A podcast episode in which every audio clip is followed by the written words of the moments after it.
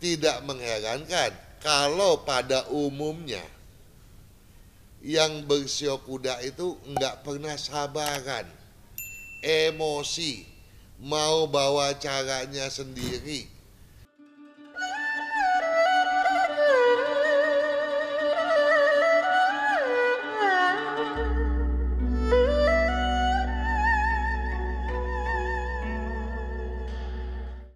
Ada yang bersio kuda, nggak heran kalau semangat Anda begitu luar biasa. Dan gak heran juga kalau Anda selalu optimis. Bahkan ketika Anda terjerembab sekalipun. Anda akan bangun lagi dengan sikap yang pantang mundur. Itu memang Anda, ya. Sio kuda pada umumnya seperti itu. Dan tentu saja saya mau menyapa Anda ya yang bersio kuda, sahabat Sonora Anda yang bersio kuda.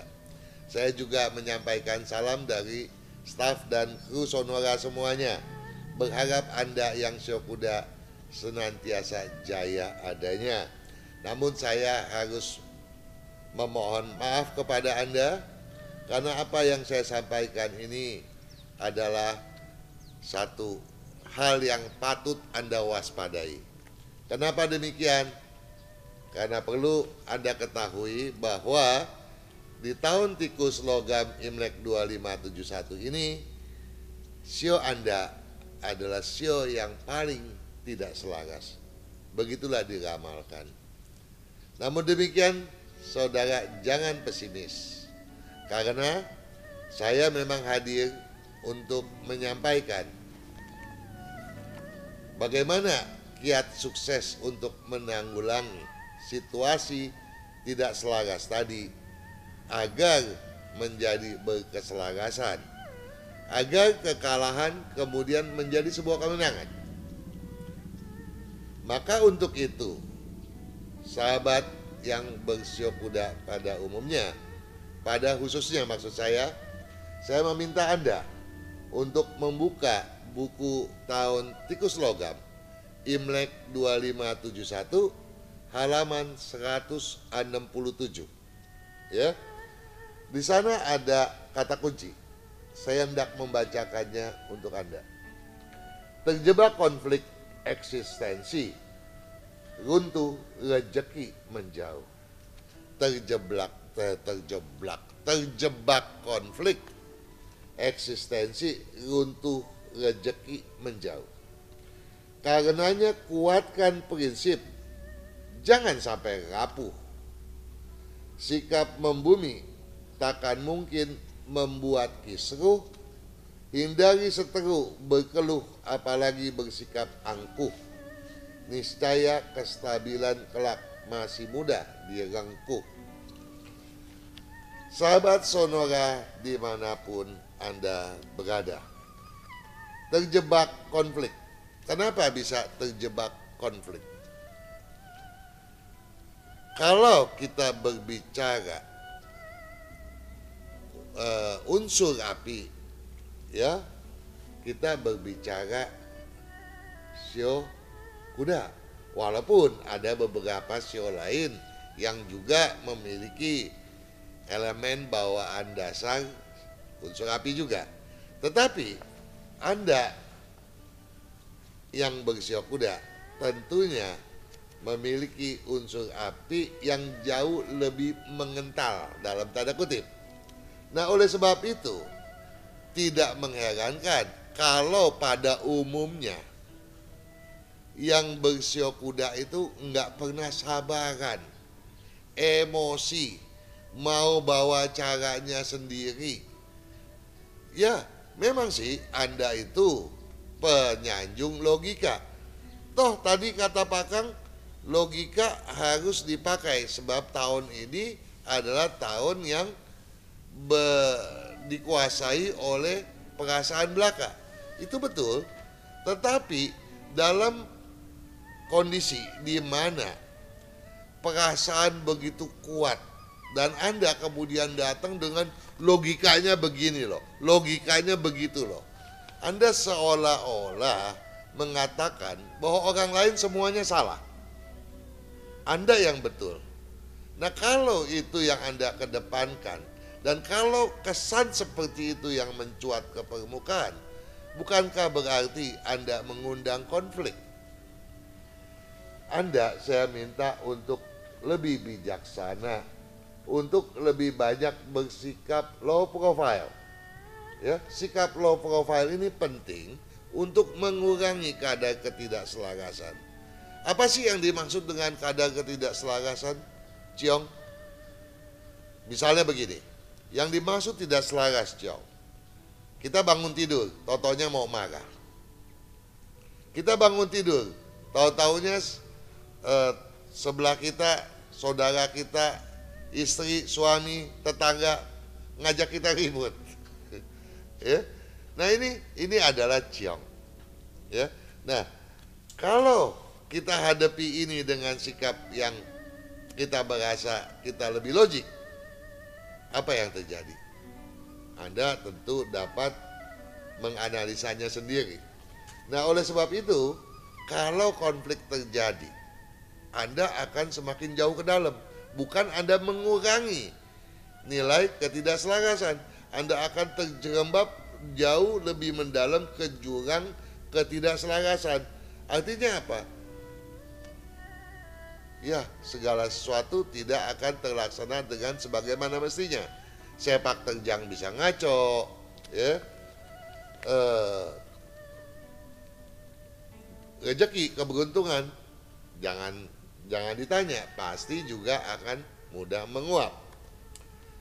Nah, oleh sebab itu harus menguatkan prinsip.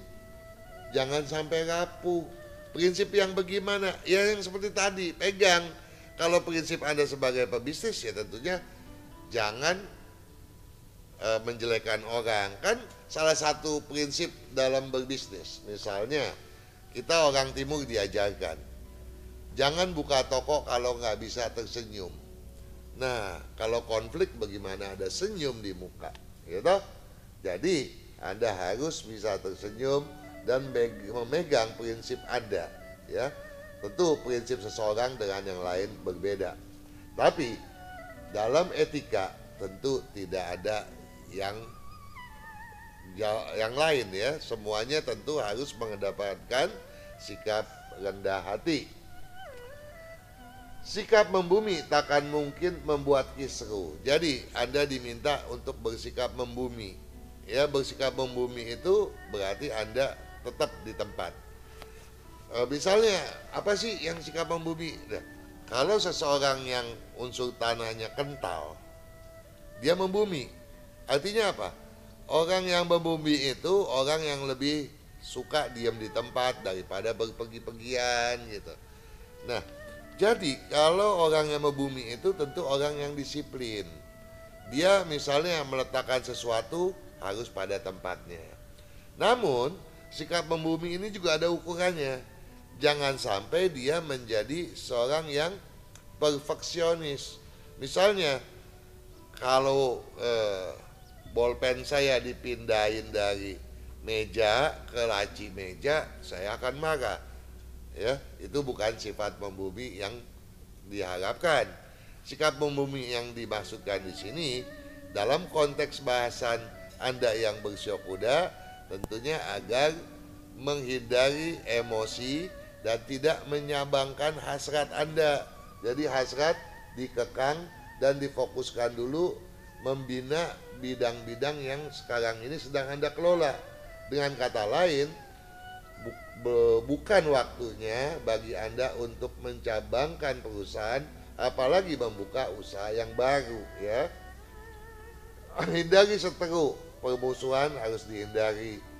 Ya sedikit-sedikit harus lebih banyak mengalah uh, walaupun anda bos jangan seenaknya maki-maki anak buah misalnya ya uh, bisa saja nanti si anak buah juga gelap mata dan lain sebagainya atau anda sebagai anak buah anda juga harus sabar jangan kemudian salah paham dengan apa yang disampaikan oleh bos mungkin maksud mana bos anda itu baik tapi anda menerimanya lain Anda gelap mata. Nah, hal yang fatalis terjadi, kecewalah Anda seumur hidup. Ya, jangan sampai itu terjadi. Segala hal yang jelek-jelek memang bisa terjadi pada saat ciong mendegak ya, ketidakselarasan mendegak. Anda harus waspada itu. Nah, kalau itu bisa Anda kendalikan, ya paling tidak Anda masih bisa membukukan hasil yang tidak menurun dibandingkan tahun lalu. Namun apabila itu terabaikan, saya khawatir tukikan tajam akan terjadi. Nah, satu hal yang hendak saya sampaikan di sini, agar segala sesuatu menjadi baik. Saya minta tolong Anda periksa apakah feng shui rumah Anda baik, apakah ada kekeliruan feng shui yang harus dibenahi, dan juga melihat jumlah nilai keberuntungan. Kalau jumlah nilai keberuntungan Anda tinggi, Anda harus berusaha mewujudkan peningkatan keberuntungan, tetapi tetap dengan bersikap hati-hati. Kalau nilai keberuntungan Anda tujuh, yang saya maksudkan, jalan di depan Anda, walaupun penuh batu, banyak lubang, tapi jangan, jangan eh, Anda jangan mundur karena jangan-jangan di lubang tersebut banyak tersimpan peluang-peluang yang bagus sekali, peluang bisnis yang luar biasa baik. Tetapi apabila nilai keberuntungan Anda rendah, Anda sebaiknya betul-betul bersikap defensif karena apa pun yang Anda buat dikhawatirkan akan membuang uang ke laut saja. Terlepas daripada itu semua, saya berharap tentunya Anda bisa mengambil makna dari apa yang telah saya sampaikan sebagai pegangan agar keberuntungan senantiasa berpihak kepada Anda. Sukses Anda sangat saya harapkan. Sukses selalu.